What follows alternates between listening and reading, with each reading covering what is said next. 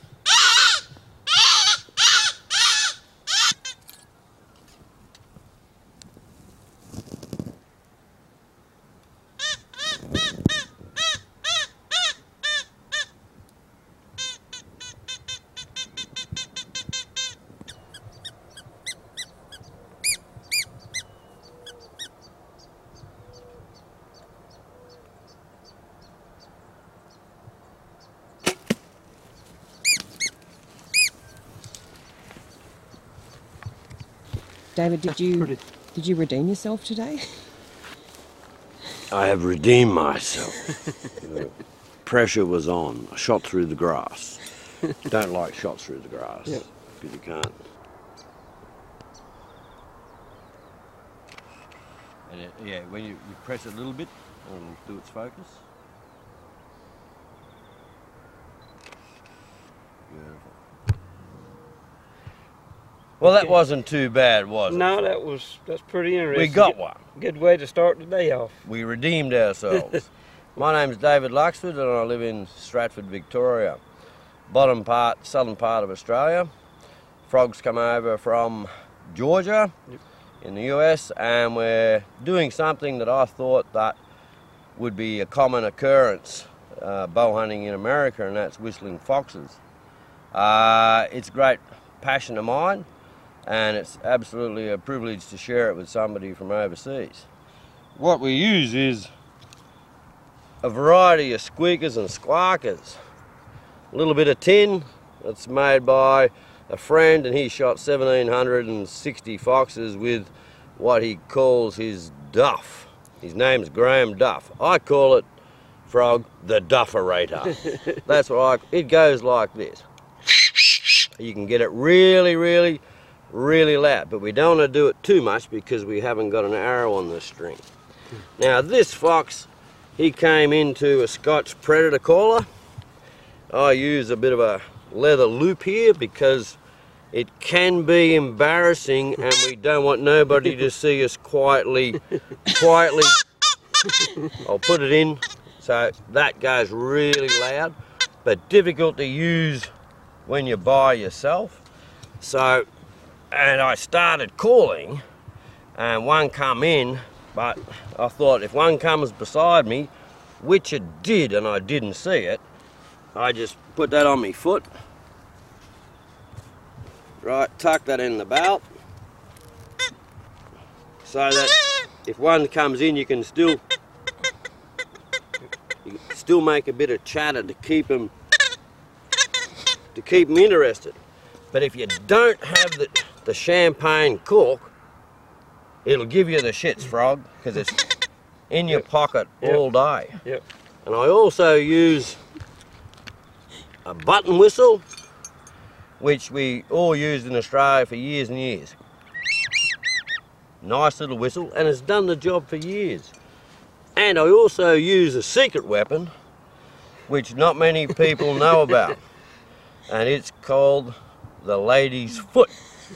So, like the other fox that come in to that, when you wanted to slow them down, so you only want them to tick, tick, tick in quietly. You don't want them rushing in because frog. I've had them come in that fast they've hit me foot, slid, their tails are wrapped around. I've been showered in gravel because they're coming in that fast that they, all of a sudden it's holy mackerel, you know. So I put the foot under my foot frog, and believe it or not, I tell no lies. Once a fox came in and bit my foot and the other foot, so it just represents just a little mouse. But what what the trick is, this is the trick. If you've got the whistle in your mouth, the fox's mental radar locks exactly to where he wants to be. And no different than him jumping in the snow, getting the little mouse. Yep. So he's locked on. So with the foot, his eyes are on the ground. So he's coming in, he's looking on the ground, so it gives you the ability to come to draw undetected and it slows him down because we don't want him running. We don't want him. Yep. We want him standing broadside on, frog, don't we? Uh, Broadside very, on. very close. Very, and, and the closer the better. You know, basically, a shot will be 5, 10, 15 metres. I don't usually shoot over 20, but you know, if you're a good shot, and I'm not a great shot, which we saw on film yesterday. Easy to miss, but that's that's bow hunting, and when you get something, that's that's the uh, that's the duck's nuts. I use thunderheads. I believe that uh, thunderheads or muzzies are three or four blader, small chest. You put a three or four blader through frog, uh, it just destroys them, and and you're not doing a major, major, major blood trail. But yesterday, we blood trailed one for I don't know an hour. Should, he shouldn't have gone anywhere, but sometimes that's that's what happens. But a three blader punches a big thing, big hole, and, and away you go, and it should be all over. But Australian foxes, foxes over here aren't native. Uh, they're introduced uh, in the early 18, mid 1800s. Uh, there's thousands of them, but you still got to go to the right place to find them. Yep. It'd be like deer in the States, whitetail, thousands of them. Yep. But you still got to go to the right place. So this is my little block, at, not my block. My hunting area is around the rivers and out into some grasslands. So we'll keep going. It's only early, but it's going to be hot today. With a bit of luck, we'll uh, get a couple more. Congratulations. Thank you, Frog. Good Thank- shooting. Good, Good shooting, shooting. for a change. but yeah, that under there, Yep, yep. because by yourself, you just can't do it. Yep.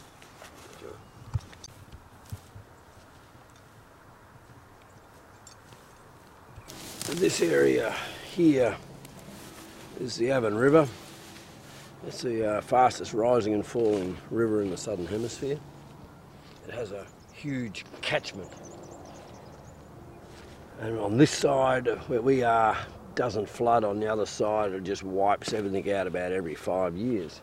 But people get used to that. Mountains in the background, uh, the Great Dividing Range. They run from Melbourne through to Sydney to Brisbane.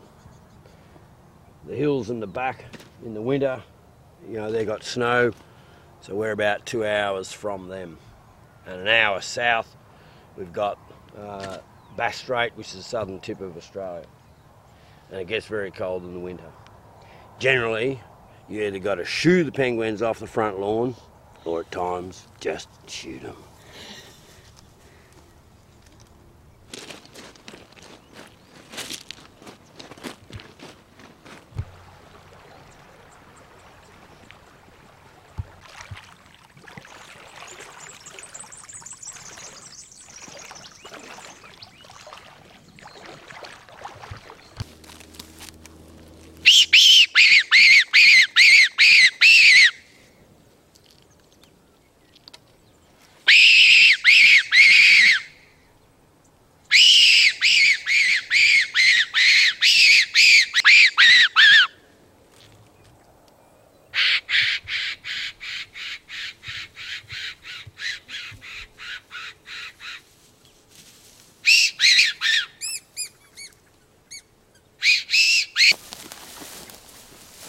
Just uh, gotta ask my friend Frog, how close does he actually want me to get him to him?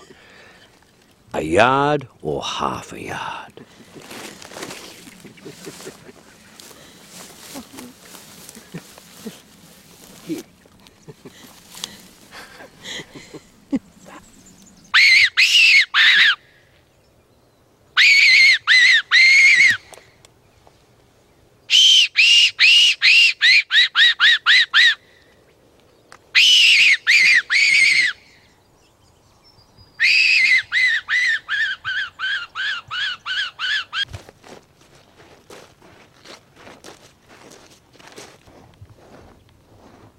So, so is your real father still alive, or he is? Yeah. So is that the guy in the video? Yeah. Okay. So how did you get on with the stepfather, right? Pardon? How did you get along with your stepfather? Well, he, he was fine.